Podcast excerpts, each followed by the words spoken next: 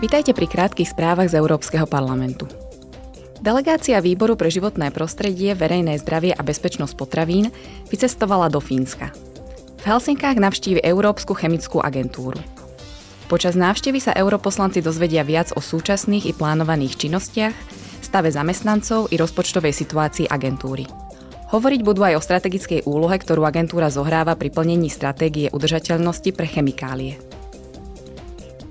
Európsky parlament schválil na svojej poslednej plenárnej schôdzi nové pravidlá bezpečnosti výrobkov. Tie majú zaistiť, aby výrobky v EÚ predávané cez internet alebo v kamenných predajniach splňali najprísnejšie bezpečnostné normy.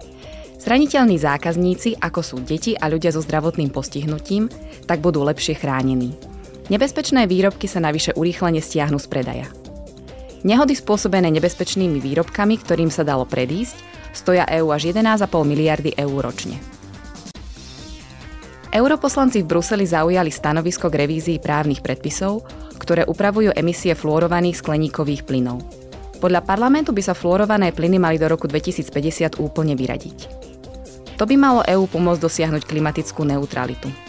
Fluorované skleníkové plyny sa používajú v bežných zariadeniach, ako sú chladničky, klimatizácia, tepelné čerpadlá, protipožiarné vybavenie, peny a aerosóly.